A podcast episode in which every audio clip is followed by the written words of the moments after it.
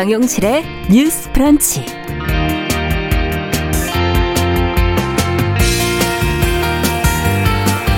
안녕하십니까. 정용실입니다. 은행 지점장이 대출을 받으려는 여성 고객을 사적인 자리에 불러서 술을 강요했다고 알려져서 논란이 일고 있습니다. 은행은 지점장에게 대기 발령을 내린 뒤에 지금 사실 확인에 들어갔다고 하는데요. 무엇이 문제인지 또 어떤 재발 방지책이 필요한 것인지 같이 생각해 보겠습니다. 네, 뭐든지 빨리빨리 익숙한 일상이긴 하지만요. 때로는 조금 느리게 또 숨고르기가 필요할 때가 있지요. 제주도가 직진 경로가 아닌 느린 길, 돌아가는 길을 안내하는 내비게이션을 만들었다고 하네요. 이런 걸 왜 만들었을지, 우리에게 속도 조절이 필요할 때는 언제인지 한편의 시와 함께 이야기 나눠보겠습니다. 네, 재보궐 선거가 하루 앞으로 다가왔네요. 각 당 후보들의 정치 공방에 대한 보도는 많은데 공약에 대한 얘기는 많지 않은 것 같습니다. 환경 공약은 뭐가 있는지 별로 알려진 것이 없죠. 오늘 자세히 좀 들여다보도록 하겠습니다. 자, 4월 6일 화요일 정용실의 뉴스 브런치 문을 열겠습니다.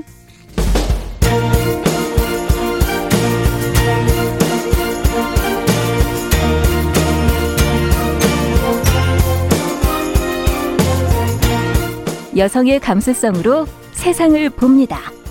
KBS 일라디오 정용실의 뉴스 브런치. 여러분의 의견을 기다립니다. 문자는 샵 9730으로 보내주세요. 짧은 문자 50원, 긴 문자 100원이 부과됩니다. KBS 모바일 콩, 유튜브를 통해서도 무료로 참여하실 수 있습니다.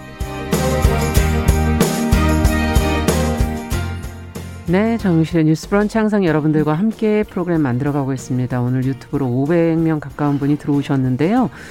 어, 미무수아님께서 지혜의 시사, 지혜의 옹달샘 이렇게 써주시니까 어, 갑자기 어깨가 무거워지면서 잘하셔야 됩니다. 예, 말 한마디 한마디를 제대로 하셔야 됩니다. 아시겠어요? 예, 첫 코너 뉴스픽 두 분 자리하셨어요.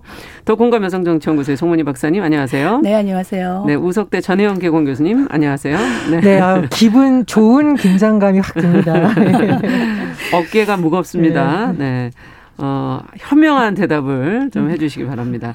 자, 오늘도 뉴스가 여러 가지가 있어요. 지금 첫 번째 뉴스는 서울 서초구, 제주 등 일부 지역에서 지금 아파트 공시 가격에 오류가 나타났다는 비판이 지금 제기가 되고 있는데 어떤 문제가 있는지 조금 구체적으로 들여다보면서 어, 이것이 또 가져올 뭐 파장이라고 그럴까 부작용 같은 것들을 좀 같이 한번 고민해 보죠.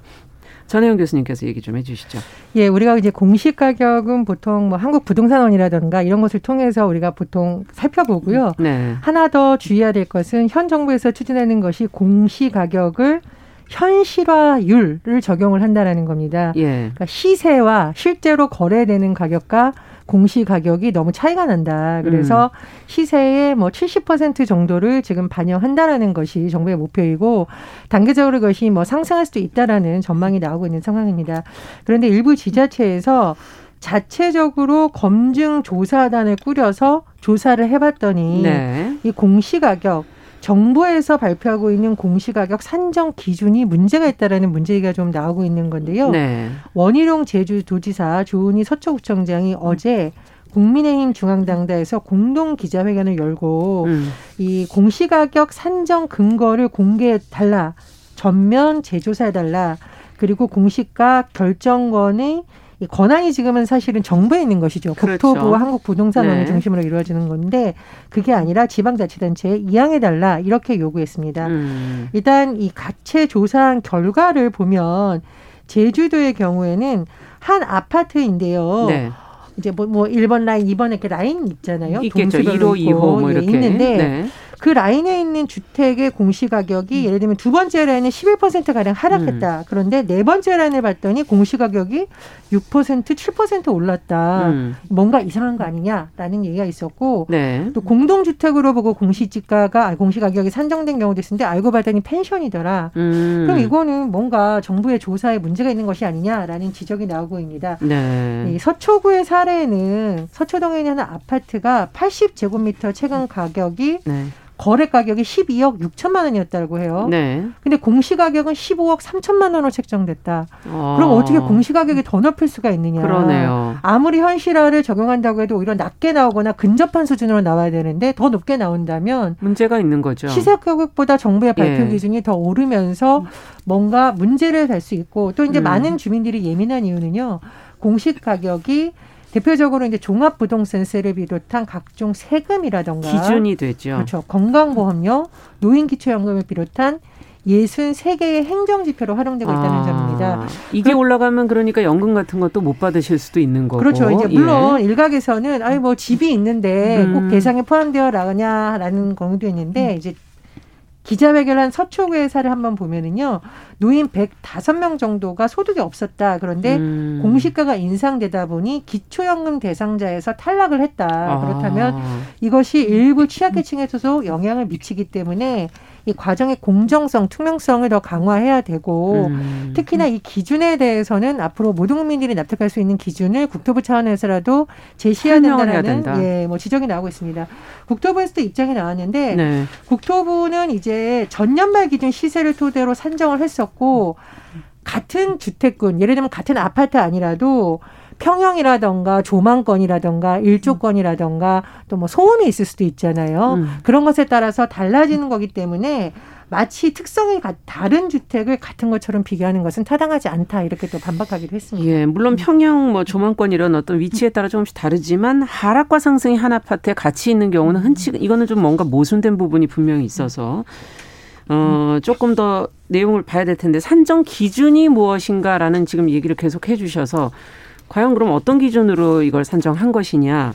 그 다음에 어, 지금 지자체 쪽에서는 공시가격 결정권을 국토부가 다 할 수 없다면 현실을 제대로 알고 있는 지자체로 넘겨라 지금 그런 얘기가 나오고 있는데 어떻게 해야 이 문제가 해결이 되고 이것을 현실화율을 통해서 올리더라도 그 시세보다는 낮게 갈 수 있도록 뭐, 어, 계속 좀 현장을 좀 알아야 되지 않나 하는 생각도 좀 들기도 하고요. 어떻게 보십니까? 그러니까 기본적으로 어, 기존의 공시 가격이라든가 공시 지가가 현실과 너무 동떨어져 있다 이런 네. 비판이 많았습니다. 그래서 공시가 현실화율을 우리가 얘기를 하는 건데 예. 문제는 항상 속도죠. 우리가 예. 최저임금 얘기할 때도 속도 얘기를 했습니다만 이 공시가를 공시 지가를 현실화율을 하는 것이 너무 급격하게 가는 것도 지금 문제가 있는 데다가 예. 이 가격을 책정하는 기준이 뭐냐. 음. 작년에 여기 이 신청을 한 사람들이 한 3만 7천 건이 넘었거든요. 네. 그만큼 지금 이 공시지가나 이런 공시 가격의 기준에 대한 이야기를 많이 하고 있는데 예. 우리가 알 수 없다는 겁니다. 그런 상태에서 지금 서초구와 제주도가 검증단을 출범시켜서 조사를 해보니 음. 이러 이러한 문제점이 있다는 것이죠. 아마 여기에만 있는 게 아니지 않겠나 그렇죠. 이런 생각이 듭니다. 네. 실제로 같은 단지 내에 같은 면적의 아파트인데 공시지가가 달라서 어, 디는 종부세 들어가고 어디는 들어가지 않고 음. 이거는 또 문제가 있는 것이고 음. 같은 동인데 전년도나 이제 올해에 거래가 있어가지고 갑자기 공시지가가 폭등하는 경우 음. 또 이것도 불합리한 것이죠 네. 거래 실적에 따라서 또 하나 불합리하게 보여지는 게 뭐냐 지금 우리가 사회 소외 계층을 지원한다 그래가지고 임대 아파트를 만들었잖아요. 예. 그런데 중공 연도와 평형이 비슷한 이제 일반 아파트와 임대 아파트 사이에서 오히려 임대 아파트 공시 가격이 53.9%나 올라서 역전이 되었다. 어. 이것도 또한 문제가 아니겠습니까? 근데 이게 왜 그렇게 했느냐 가만히 네. 살펴보면 임대 아파트 소유주가 누굽니까? 원래 국가 아닙니까? 또 LH가 나옵니다. LH나 SH. 예, LH 예. 공사가 임대 아파트 소유주인데 이 가격 상승에 대해서 이의를 하지 않습니다. 그러면 왜 이의를 하지 않느냐? 향후에 이 임대 아파트를 분양으로 전환했을 때 분양가를 높게 책정하기 위한 게 아니냐 음. 이런 의혹이 나오는 겁니다. 그렇기 아. 때문에 다양한 문제점이 있다. 그리고 아까도 얘기했듯이 이 공시 가격이 평균 상승률도 지금 높은 데다가 그 상승률보다 세 배 이상 높은 게 어디에 몰려 있냐?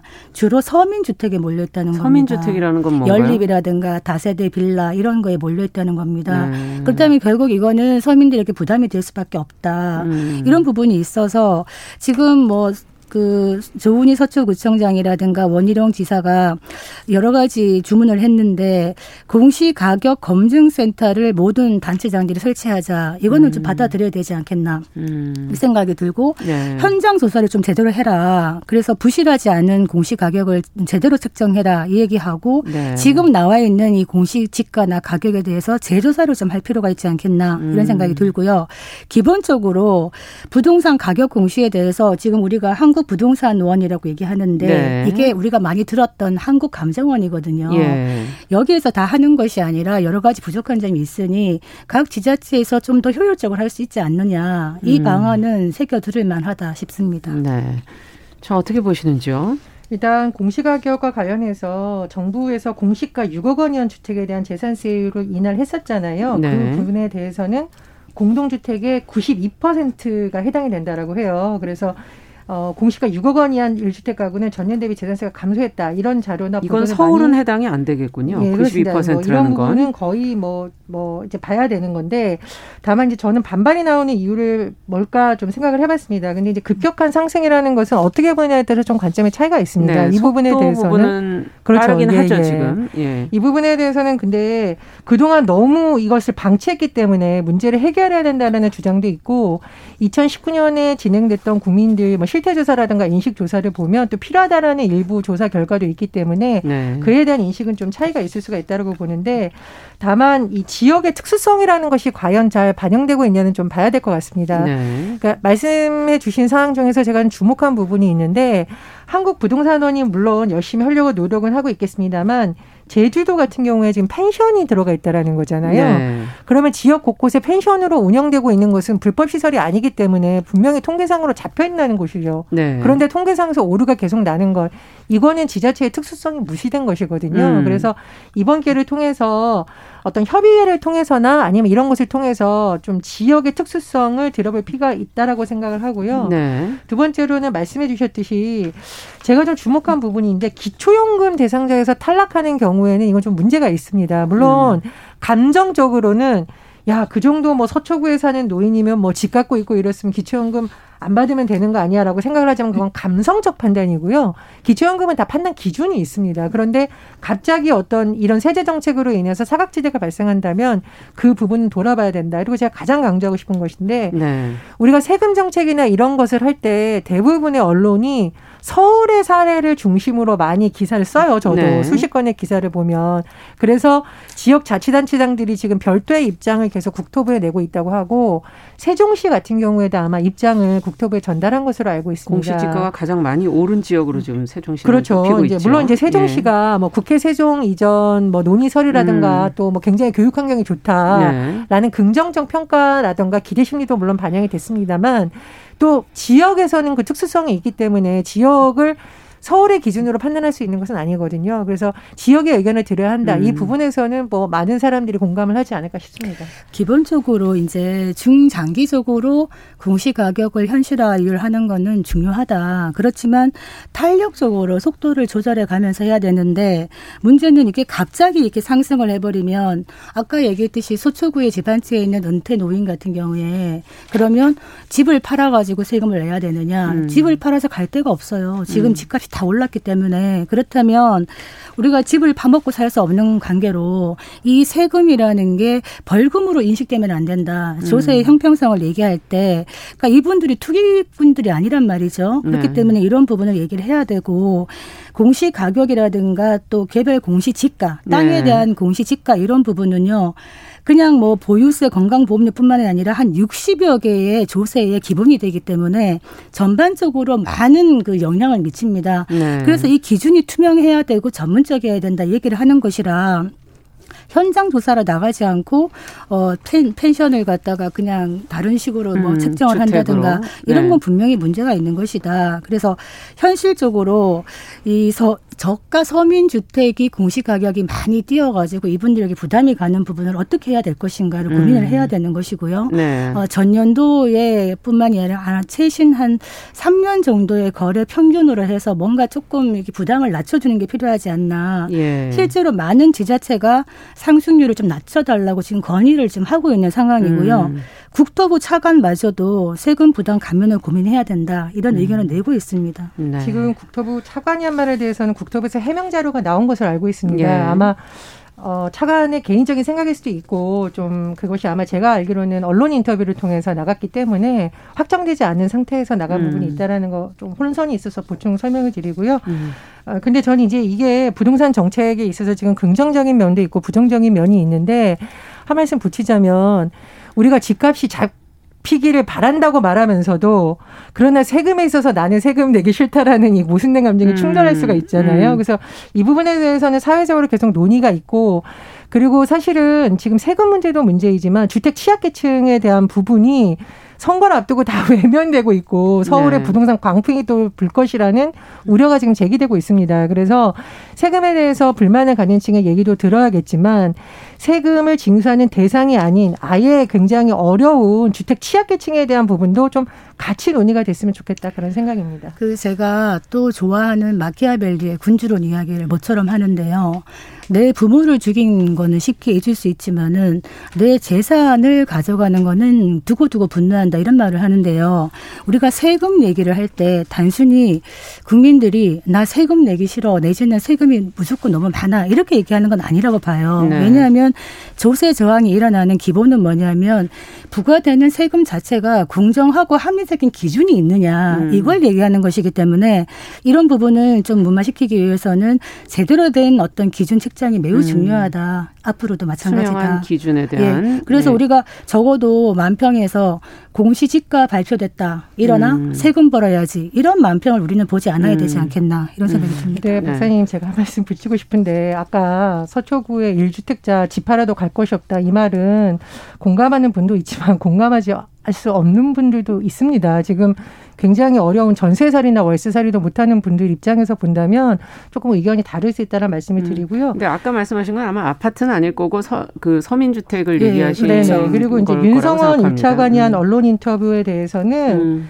어, 국토부에서 해명 자료가 나왔습니다. 음. 그래서 인터뷰 내용은 아직까지 관계 부처 간 논의된 바는 없다. 네. 공시가 인상에 따른 영향을 분석 중이라고 하는 의견이 있어서 어, 네. 다시 한번 보충 설명을 드립니다. 이게요. 네. 그러니까 오해가 있을 수 있는데 음. 이 단지 서초구 그러면 뭔가 부유한 사람들이 집을 갖고 있다 생각을 음. 하시는데요. 실제로 서초구에도 서민들이 많이 사시고 서민 음. 주택이 많습니다. 그리고 서초구뿐만이 아니라 다른 지역에도 정말 은퇴하신 분들이 소득이 없이 집 한 채를 갖고 계신 분들이 많다는 거예요. 음. 그렇다면 이분들에게는 소득이 없는 상황에서 이런 많은 부담이 올라가는 게 실제로 부담이 될 수. 수밖에 없다. 네. 이 부분은 뭔가 조정이 필요하지 않겠나 네. 이 말씀을 아파트 드리는 같은 겁니다. 공동주택과 그 외의 서민주택도 네. 조금 구분해서 그래서 지금 네, 요새 한 지붕 두 가족이 뜨고 있다 그래요. 음. 그래서 아파트 자체를 두 세대 이상이 살 수 있게 개조를 해가지고 음. 같이 공유하는 경우가 뜨고 있다 그러네요. 네. 네.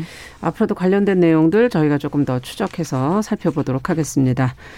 자, 두 번째 뉴스도 상당히 그 지금 논란이 되고 있는데요. 은행 지점장이 여성 고객을 사적인 술자리에 불러냈다는 주장이 나와서 지금 어 논란이 되고 있거든요. 어떤 일인지 또 최근에 같은 계열의 카드사 사장의 또 신용카드를 여성에 비유하는 발언을 해서 논란이 되기도 했어요.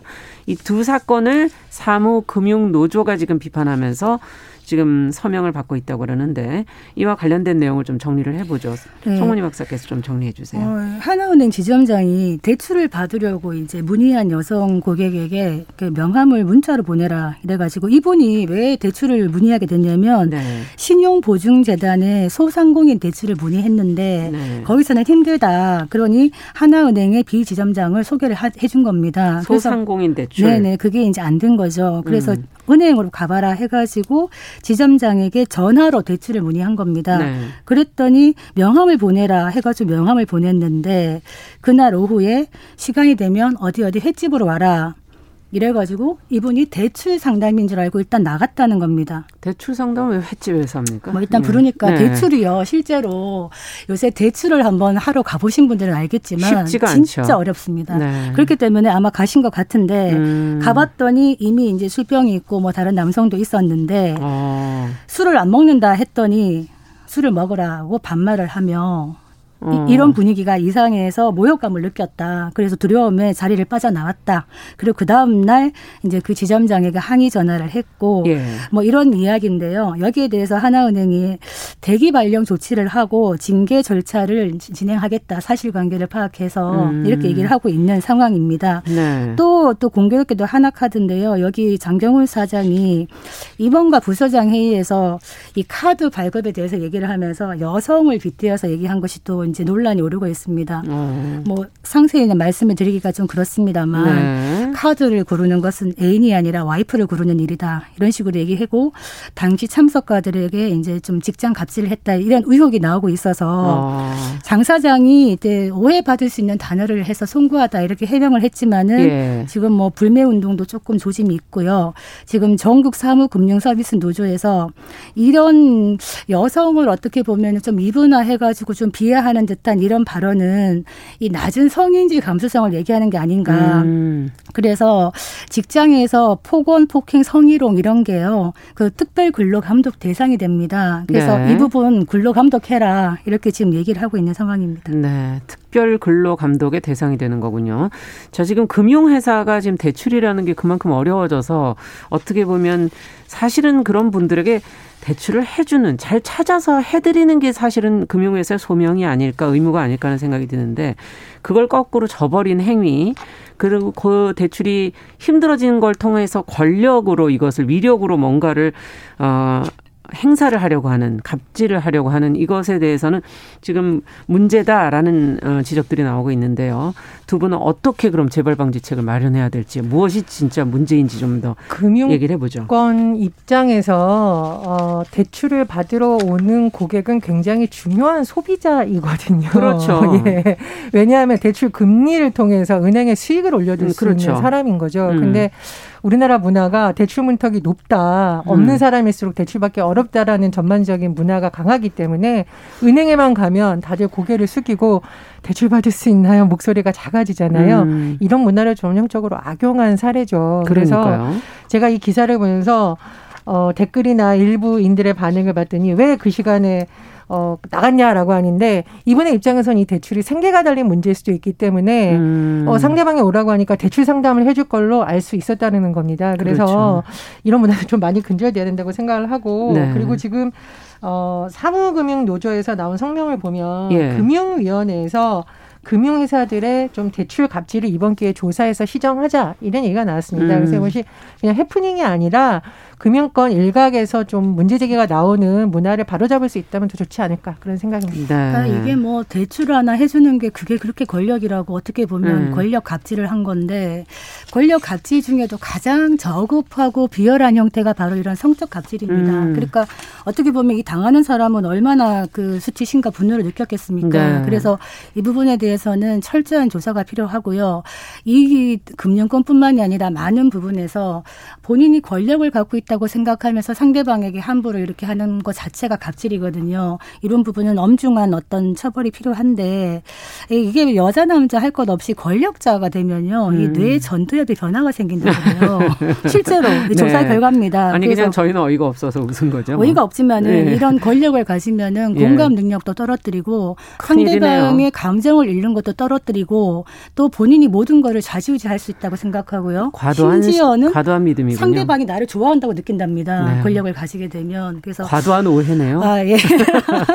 그래서 근본적으로 그 네. 심리학자 로버트슨이 이런 말을 했거든요. 모든 인간 특히 권력자들은 자신의 자아가 개라는 거를 인정하고 끝없이 조심하고 자신을 기다려야 한다. 음. 그래서 늘 깨어 있지 않으면 이런 이런 늘 발생할 수밖에 그렇죠. 없다. 이런 생각이 네. 듭니다. 어쨌든 어, 이런 갑질 문화가 좀 이번 기회에 또 한번 금융권에서도 좀 사라졌으면 좋겠네요. 뉴스픽 우석대 전혜영 개공 교수 더공감 여성정치연구소 송문희 박사 두 분과 이야기 나눠봤습니다. 감사합니다. 감사합니다. 정용실의 뉴스 브런치 듣고 계신 지금 시각 10시 29분이고요. 라디오 정보센터 뉴스 듣고 오겠습니다.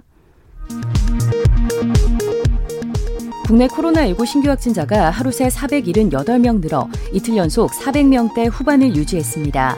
중앙방역대책본부는 오늘 0시 기준 국내 신규 확진자 수는 478명 발생해 총 누적 확진자 수는 10만 6,230명이라고 밝혔습니다. 이 중 국내 발생은 460명, 해외 유입은 18명입니다. 하루 신규 확진자 수는 지난달 31일부터 닷새간 500명대로 증가한 뒤 어제와 오늘 이틀째 400명대 후반으로 나타나고 있습니다. 전파력이 더 강한 것으로 알려진 영국발 변이 코로나 바이러스가 미국 50개 주 전체에서 나온 것으로 파악됐습니다. 미국 질병통제예방센터가 현지 시간 5일 업데이트한 변이, 변이에 의한 신종 코로나 바이러스 감염증 확진자 현황에서 이같이 밝혔다고 CNN 방송이 전했습니다. 더불어민주당 박영선 서울시장 후보는 오늘 한 라디오 방송 프로그램에서 오세훈 후보가 신었다는 페라가모 로퍼 신발에 사진을 찾기 위해 총출동을 했다. 오죽하면 이렇게까지 하겠나라며 2006년 9월 21일 동대문 서울 패션센터 개관식에 참석해 그 페라가모 신발을 신고 있는 오 후보의 사진을 어떤 분이 찾아서 올렸다고 밝혔습니다.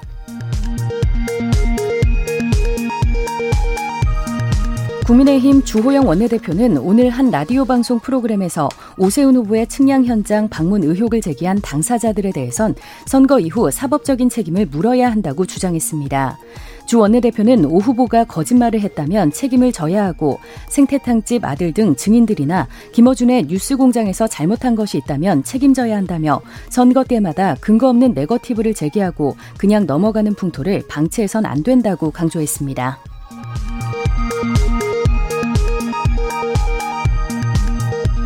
북한이 신종 코로나 바이러스 감염증 사태를 이유로 올해 7월 개막 예정인 도쿄 올림픽에 참가하지 않겠다고 밝혔습니다.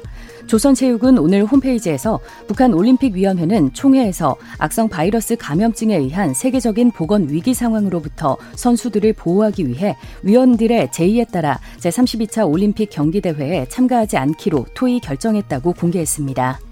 지금까지 라디오 정보센터 조진주였습니다.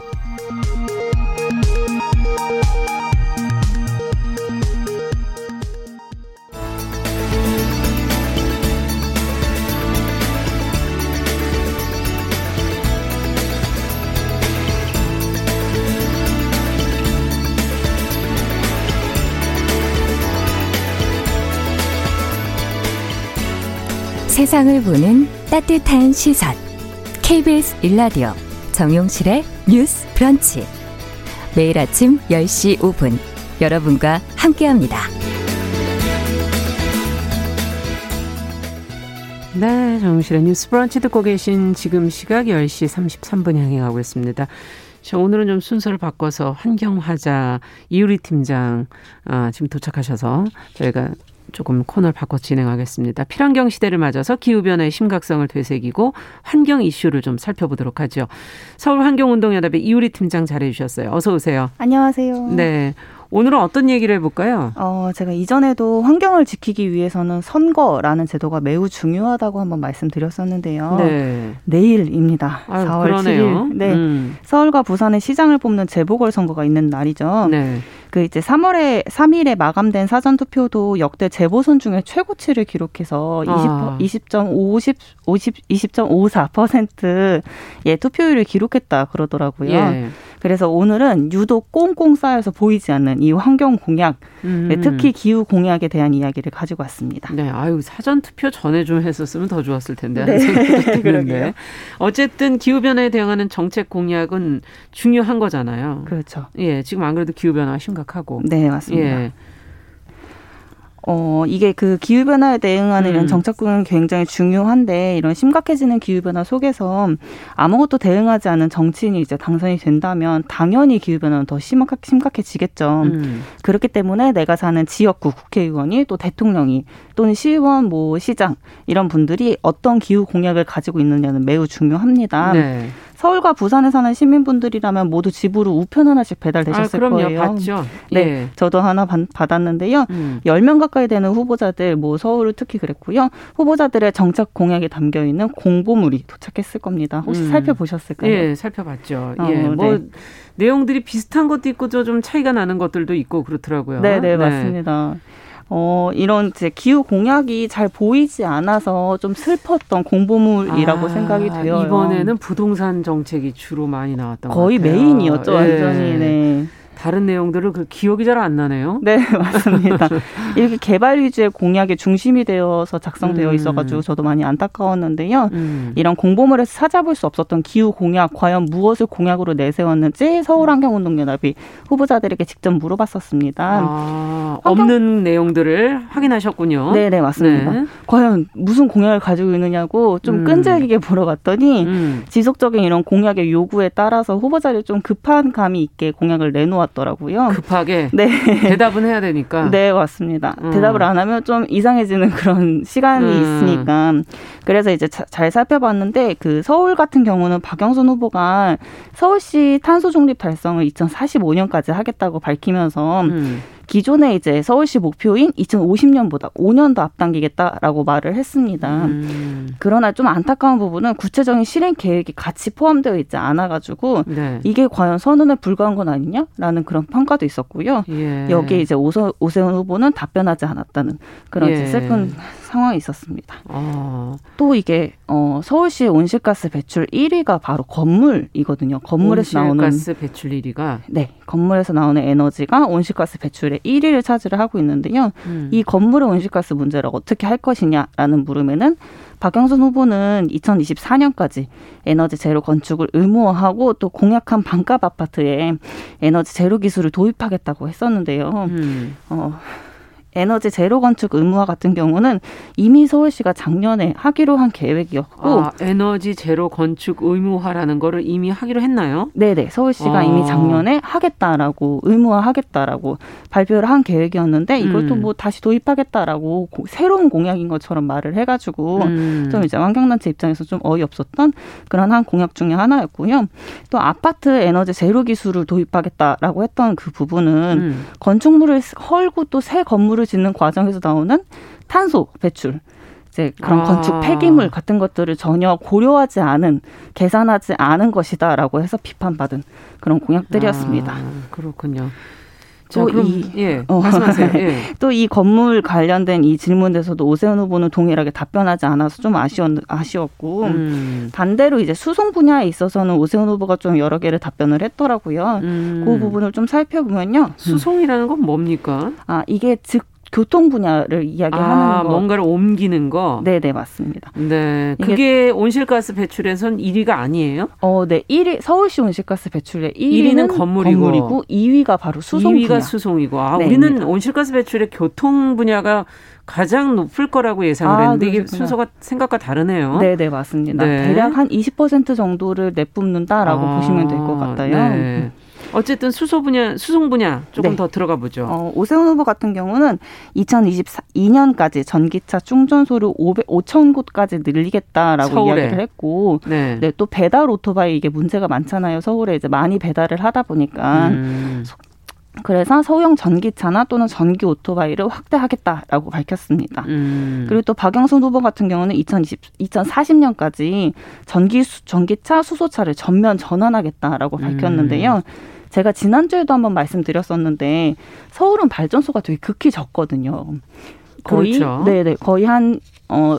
소비량의 한 10% 정도만 발전을 하고 있는 수준인데요. 예. 지금 이렇게 지역에서 전기를 받아 사용하고 있는 이런 서울에 같은 경우에는 음. 전기차나 또는 뭐, 뭐 전기 오토바이 이런 것들을 많이 늘린다고 꼭 그게 대안은 아니다라는 아. 말씀을 한번 드렸었던 적이 있습니다. 네네네. 네. 그래서 이런 부분들은 좀 아쉬운 부분으로 남고 있습니다. 네, 이 기후 관련 공약을 제시한 후보는 어떻게 되나요? 어, 이게 총 12명의 후보가 나왔잖아요. 예. 그 중에 한 5명 정도가 기후 관련 공약을 제시를 했는데요. 네. 사실 이제 주요 정당, 거대 정당이죠. 이제 박영선 후보와 오세훈 후보 제외하고도 신지혜 후보, 음. 오태양 후보, 송명숙 후보, 그리고 신지혜 후보가 탄소 제로청을 신설하거나 또는 탄소 제로 시스템을 전환을 할 거고 또는 뭐 모든 법정 계획을 2050년 2050년 탄소 중립 계획에 맞춰서 전면 수정한다.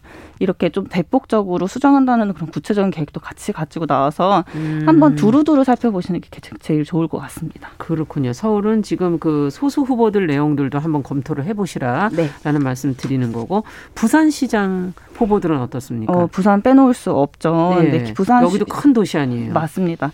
부산시장 후보자들의 기후 공약을 또 살펴봤는데 기후 공약이 거의 실종 상태더라고요. 어, 그래요? 네, 되게 찾기 힘들었고요. 예. 사실 이제 등록한 후보가 총 여섯 명인데 그중에 세명이 기후 관련된 공약을 제시를 했었는데요. 음. 그 세 명의 공약을 잘 살펴보면 김영준 후보랑 박형준 후보가 동일하게 음. 가덕도 신공항을 추진하면서 2050년 탄소 중립을 달성하겠다고 밝혔습니다. 네. 그래서 그러나 좀 아쉬운 부분은 2050년 탄소 중립에 대한 구체적인 계획이 없는 상태이고요. 음. 역시나 이제 선언에 불과한 계획이 아니냐라고 이야기되고 있는 거고 무엇보다 가덕도에 신공항이 추진되면요. 네. 비행기 운행으로 인한 온실가스 배출량이 상당 부분 증가할 것으로 파악이 되고 있거든요. 신공항이 새로 생기는 거니까. 네, 네 맞습니다. 음. 근데 이런 신공항 추진을 하면서 2050 탄소 중립을 달성하겠다라는 거는 좀 말에 어폐가 있는 거죠. 모순이다. 네, 그렇죠. 그렇기 때문에 이렇게 같이 갈 수 없는 기후 공약들을 내놓고 있었고 음. 반대로 손상우 후보가 가덕 신공항 백지화를 하겠다라고 밝히고 음. 부산형 그린 뉴딜을 수립하겠다고 기후 공약을 같이 내세웠 있었더라고요. 아. 이 외에도 박형준 후보는 15분 생활권 조성을 하고 김영준 후보 같은 경우는 녹색 도시 조성을 발표했습니다. 네. 요즘에는 이 기후 변화의 정책을 얘기하는 데 있어 청소년들 목소리가 상당히 큰 것 같아요. 어, 우리가 네, 살아야 맞아요. 되니까. 네네. 젊은 세대의 목소리가 큰데 어떻게들 얘기를 하고 있나요? 어, 지난 4월 1일이었죠. 지난주였는데요. 청년 기후 긴급 행동에서 서울시청 앞에서 기자회견을 열었더라고요. 네. 청년들이 모여서 앞, 아, 이제 연 이런 기자회견의 내용이 기후 공약을 내세우는 서울시장 후보자들이 너무 극히 드물다면서 음. 차라리 6,600만 년 전에 멸종된 공룡이 후보자가 되는 게 낫겠다. 뭐 이런 식으로 좀 어, 패러디 같은 멸종됐다 이 얘기군요. 기후 네. 공약 내는 사람 후보가. 네, 맞습니다. 그런 네. 의미이기도 하고 차라리 뭐 이게 예전에 공룡이 뭐, 뭐 운석으로 인해서 멸종됐던 것처럼 음. 우리 청년들도 곧 기후 변화로 인해서 멸종될 세대다. 아. 이런 것들이 내세우면서 공룡을 이제 그런 캐릭터를 삼고 있거든요. 지금 청년분들이. 음. 그래서 차라리 기후 영번의 김공룡이 출사표를 던지겠다. 이런 퍼포 퍼포먼스를 벌였던 기자회견도 있었습니다. 상당히 씁쓸한 퍼포먼스네요. 네, 맞습니다. 네. 자, 마지막으로 그러면 좀 정리를 해보죠. 어. 강조하실 어, 말씀들. 네, 사실 이제 올해 여름은 많이 더울까, 뭐 에어컨을 사야 될까, 또 올해 겨울도 작년처럼 추울까, 이런 걱정하시는 음. 분들이 많을 것 같아요. 맞아요. 네, 그러다 보니까 기후변화 대응에 자연스럽게 관심이 많이 가실 텐데요. 음. 사실 지금의 기후변화는 과거의 환경 피해가 또 파괴가 뭐 눈덩이처럼 불어난 사례들이거든요. 쌓여온 거죠. 네, 맞습니다. 네. 그렇기 때문에 기후변화를 좀 걱정하는 시민분들이었다면 음. 후보자들의 기후 공약을 좀 잘 살펴보시고 그리고 투표에 참여하시면 더 좋겠습니다. 네, 눈덩이처럼 쌓여서 우리의 과거의 잘못들이 환경 파괴가 지금의 이런 기후변화를 가졌다면 우리의 작은 노력이 한 번으로 정말 뭐가 변화될까? 그런 그렇죠. 생각도 좀 들기는 하지만 네. 그래도 모두의 그것이 모인다면 조금 낫지 않을까. 네, 맞습니다. 선거 때마다 여러 가지 챙겨봐야 될 것들이 많지만 환경 문제가 심각할 때 환경 기후 공약들을 좀 잘 챙겨보시면 좋겠네요. 네. 자, 오늘 말씀 잘 들었습니다. 감사합니다. 감사합니다. 네, 서울 환경운동연합 이효리 팀장과 함께 재보궐선거를 앞두고 후보들이 내놓은 기후 공약을 살펴봤습니다.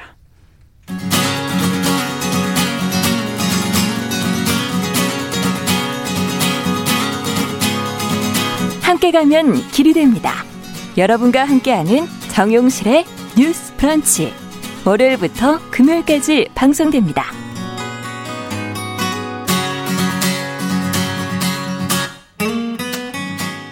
네, 정용실의 뉴스 브런치 듣고 계신 지금 시각 10시 43분 넘어서고 있습니다.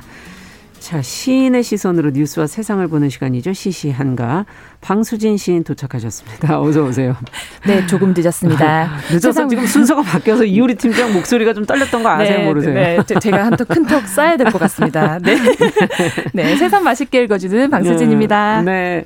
어, 오늘은 어떤 뉴스를 갖고 오셨어요? 네, 오늘은 좀 음, 여행에 관련된 제가 여행. 뉴스란을 가져왔는데요. 아, 지금 가란 얘기인가요, 그러면? 어, 가는 가는 건 아닌데 만약에 혹시나 가게 된다면 네. 오늘의 이야기가 굉장히 큰 insight가 될 것 같습니다. 아. 네.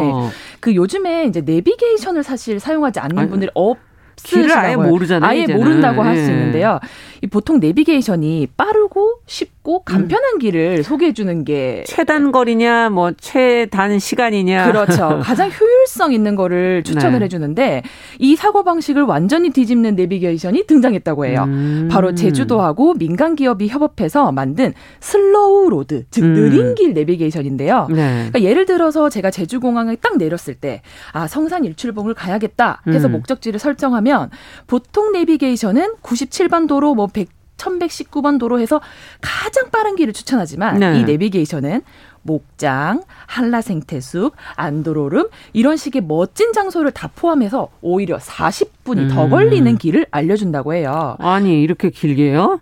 그래서 적게는 어. 다섯 어. 곳, 많게는 열한 곳 정도를 경유하는 길을 안내한다고 하는데 음. 사실 제주도 여행을 가면 몰라서 못 가는 곳이 사실 더 많다고 많죠. 할 정도로 그런데 오히려 이런 내비게이션 덕분에 오. 지역 경제도 살아나고 오. 더 많은 장소를 우리가 알게 되지 않을까.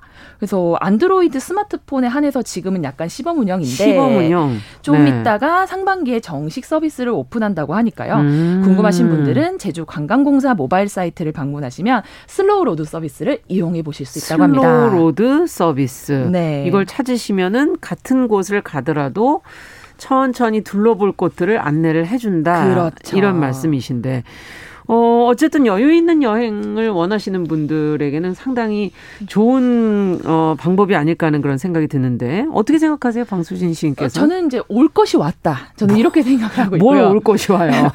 여행이라는 게 네. 저는 항상 느리고 천천히 하는 것을 아. 경험하기 위해서 하는 게 여행이지. 그게 필요가 없다면 왜 굳이가 일상에서 여행을 떠나야 되나라는 생각을 항상 했던 아. 사람으로서 아니, 그동안에 여행을 가면 그 한 일주일 안에 한 10개국을 도장 받듯이 왔다 갔다 하지 않았습니까? 그렇죠. 네. 거의 뭐 미션 임파서블 이런 느낌으로 막 되게 공격적으로 했던 기억이 나는데. 아유, 새벽부터 일어나야 돼요. 얼마나 깨워야 되는지. 그렇죠. 예. 그래서 막 내가 막 더 많이 가봤다 이런 걸로 자랑하고 이랬던 시절이 있었는데 예. 사실 돌아보면 과연 내가 뭘 하고 왔나 약간 허전한 마음도 저는 솔직히 들더라고요. 사진이 남죠. 그렇죠. 사진으로 만족하는 네, 그런 여행이었던 것 같은데 네. 그래서 저는 사실 굉장히 음. 어, 유의미한 어, 출현이라고 생각을 합니다. 아, 어떤 사람들한테 이런 slow road가 필요할까요? 어, 저는 사실 제가 스스로 네. 여행 매니아인데다가 저 같은 경우는 그러시군요. 제주를 실제로 3년 전에 두 달 정도 아예 살았어. 했던 아, 경험이 있어요. 한 달 살기, 두 달 살기로 네, 두 달 살기를 해서 어. 저는 그 당시에 100% 도보 여행을 했었고요. 아. 네, 오로지 걷기하고 대중교통만 이용하면서 두 달 동안 여행을 했었기 때문에 음. 전 사실 렌트해서 이렇게 도장 찍듯이 돌아다니는 그게 오히려 그 여행 같지 않다고 날까? 음. 그래서 그 과정 속에서 보이는 것들이 저는 있었다고 보거든요. 과정 속에서 네, 목적지가 아니라 목적지에 도달하기 바로 직전까지의 과정이 우리에게 음. 분명히 주는 무엇인가가 있다. 빠르게 음. 가면 절대 볼 수 없는 것들. 아, 이거 뭔가 인생 얘기 같은데요? 어, 그렇죠. 여행이라는 거는 또 어. 제2의 인생이라고. 네. 어, 여행을 좋아하셨군요. 목적지로 가는 그 과정 속에 하나하나 보여지는 것들을 그런 것들이 있다. 놓쳐서는 안 된다. 네. 아, 이 얘기를 지금 들으면서 slow road 이런 표현들을 들으니까 삶의 속도를 한번 생각해 보게 되는 것 같아요. 맞습니다. 우리가 항상 길도 빠른 길. 어, 내가 더 빠른 길로 왔어. 아, 그렇죠. 예, 때로는 근데 좀 돌아가면 어떤가? 뭐 돌아간다고 뭐 다칠 일도 아닌데. 그렇죠. 예, 그런 선택을 정말 좋게 생각하지 음. 않았던 근데 이것이 과연 맞는 건가? 음. 이런 생각이 갑자기 드네요. 그런 분들이 많으실 것 같아요. 그런데 음. 저는 제 삶 자체를 음. 말씀하셨던 것처럼 꽤나 느리게 살아왔다고 자부하는 어, 사람인데 어떻게? 제가 사실 이제 서른 초반에 아주 늦게 네. 유학을 결심을 해서 가게 됐는데 음. 주변에서 굉장히 말렸었어요. 어디로 그러니까 가셨어요? 저는 이제 중국 상해로 아. 유학을 갔었는데 서른 살에 서른 살에 이제 이걸 가려고 하니까 미혼 여성으로 서른 초반에 외국에서 음. 시간을 보낸다는 게 굉장히 큰 리스크가 있으니까. 그렇죠. 또 학업을 마치고 돌아왔을 때 한국에서의 시간과 제 시간이 너무 동떨어져 버려서 제가 적응을 음. 못하는 게 아닐까. 굉장히 주변에서 걱정을 많이 했었어요. 네. 그런데 저는 그런 생각을 했었어요. 한 발짝 좀 뒤처지고 늦게 가더라도 음. 내가 원하는 길로 가는 것이 맞다라고 저는 생각을 했고 네. 언젠가는 이 늦은 시간들이 모여서 한번 빵 하고 전력 질주할 수 있는 시간이 올 것이다. 여유 있게 이렇게 가지만 가지만 언젠가는 언젠간. 이걸 동력으로 삼아서 더 크게 아. 질주할 수 있다라고 저는 생각했었고 음. 저는 그게 정말 실현이 됐다고 지금은 생각해요. 그래서 아. 너무 좋은 선택이었다. 저는 지금 네. 생각하고 있습니다. 한 발 늦게 가는 것도 그래서 겁나지 않는다. 그렇죠. 네. 그래도 갈 수 있는 곳을 갈 수만 있다면. 음, 그렇군요. 정말 삶에서 너무 빨라서 아쉬운 것들 조금 느려도 좋은 것들이 황수진 씨 눈에는 잘 보이겠어요. 그렇죠. 저는 사실 어 왜 저기에서 그냥 넘어가지? 음. 저 중간에서 조금만 느리게. 저는 그렇게 생각해요. 음. 시간이라는 거를 느리게 쓸 수 있는 사람이 진정한 부자다라고 저는 생각해요. 어, 느리게 쓸 수 있는 느리게 쓸 수 있다는 거. 음. 그러니까 사실 모두에게 주어진 시간은 동일하지만 그렇죠. 동일한 시간을 내가 어떻게 쓰는지, 내가 아. 느긋한 마음으로 느리게 쓰는지, 조급한 마음으로 빨리 쓰는지 아. 이건 사람마다 다르고 진짜 부자는 단 1분의 시간이라도 느긋하게 쓸 수 있는 사람이 아닐까. 어, 그러네요, 정말. 저는 그 생각이 딱 오면서 갑자기 뇌리에 탁 스쳐 지나가더라고요. 아. 사실 저희 방송가에서도 급하게 뭐 방송을 뛰어 들어가야 될 때들이 있거든요. 음. 근데 그때 뛰어서 가나 걸어서 가나 사실 한 30초 차이 난다고 저희끼리 하는 얘기가 있어요 속설이 어, 네. 그래서 뛰지 말아라 아, 뛰면 숨만 헐떡거릴 뿐이지 아, 네. 네. 천천히 가나 30초 차이밖에 안 난다 그렇죠 때로는 그런 음. 정신 승리법도 되고 아. 제가 봤을 때는 조금 더 이렇게 여유 있게 살아가는 방법이 되지 않을까 이야, 싶습니다 시간을 느리게 쓸 수 있다면 그게 음. 부자가 아니겠는가 네. 네. 어, 이거 생각을 인식의 어떤 차이가 아닐까 하는 그런 생각도 들고 요즘에 그러고 보니까 slow road 말고도 슬로우 푸드 이런 것도 있지 않나요? 그렇죠. 슬로우 푸드 뭐, 뭐, 다른, 옛날에 패스트푸드였는데 그런 것들이 조금씩 변화되고 있나? 그렇죠. 뭐 이런 생각도 드는데요. 그 음. 그 패스트푸드 같은 걸 처음에는 저희가 굉장히 열광했었던 것 같아요. 어, 빨리 나온다. 금방 먹을 수 있다. 배고픈데 너무 잘 됐다. 이런 생각이었던 것 같은데 갈수록 저는 그런 생각이 들어요. 네. 사람이 되게 아이러니한 게 네. 처음에는 분명히 빠른 걸 그렇게 쫓아서 fast fast 했는데 막상 네. fast를 받아들면 어, 이 fast 안에 과연 얼마만의 시간과 공력과 노력이 들어갔을까? 과연 이건 아. 내가 원하는 만큼의 뭔가 quality 일까라는 오히려 의구심이 드는 어. 그래서 장인들이 만든 구두는 우리가 높은 가격을 주고 사잖아요. 맞아요. 그거는 뭐 오래 걸리잖아요. 그렇지만 더 믿는다는 거죠. 가죽도 뭐 다, 다듬고, 다듬고 또 꼬매는 것도 수, 손으로 하시고 그렇죠. 재봉도 하시고 뭐 다 하시니까 어느 순간 fast가 음. 좋긴 하지만 그 fast가 그만큼 또 아. 가벼운 아. 느낌을 주는 게 아닌가라는. 생각도 해보게 됐습니다. 그렇군요. 이제는 그 안에를 들여다보게 되는 그렇죠. 시대다. 음. 음. 그러면 여기에 뭐 적합한 시가 있을까요? 네, 어 제가 아주 적합한 시 한 편을 골라왔는데요. 예. 음. 문태준 시인의 맨발이라는 시입니다. 음. 제 개인적으로도 굉장히 좋아하는 시인데 음. 오늘 여러분과 나누어 볼 이야기가 좀 있을 것 같아서 준비를 해봤습니다. 네, 그럼 먼저 낭독 들어보죠.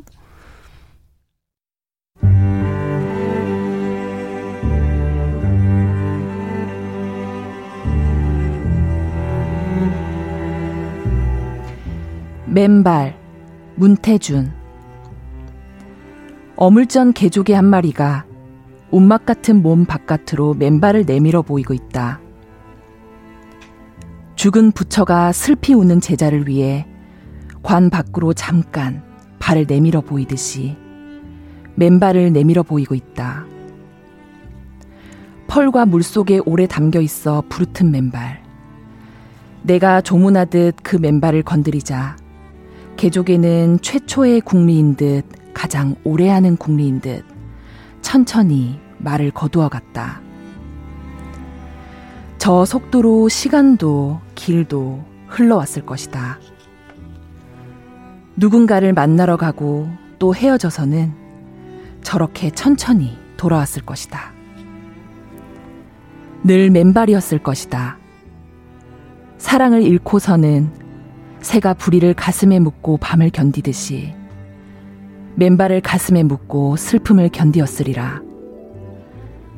아, 하고 집이 올 때, 부르튼 맨발로 양식을 탁발하러 거리로 나왔을 것이다. 맨발로 하루 종일 길거리에 나섰다가 가난의 냄새가 벌벌벌벌 풍기는 움막 같은 집으로 돌아오면 아 하고 울었던 것들이 배를 채워 저렇게 캄캄하게 울음도 멎었으리라.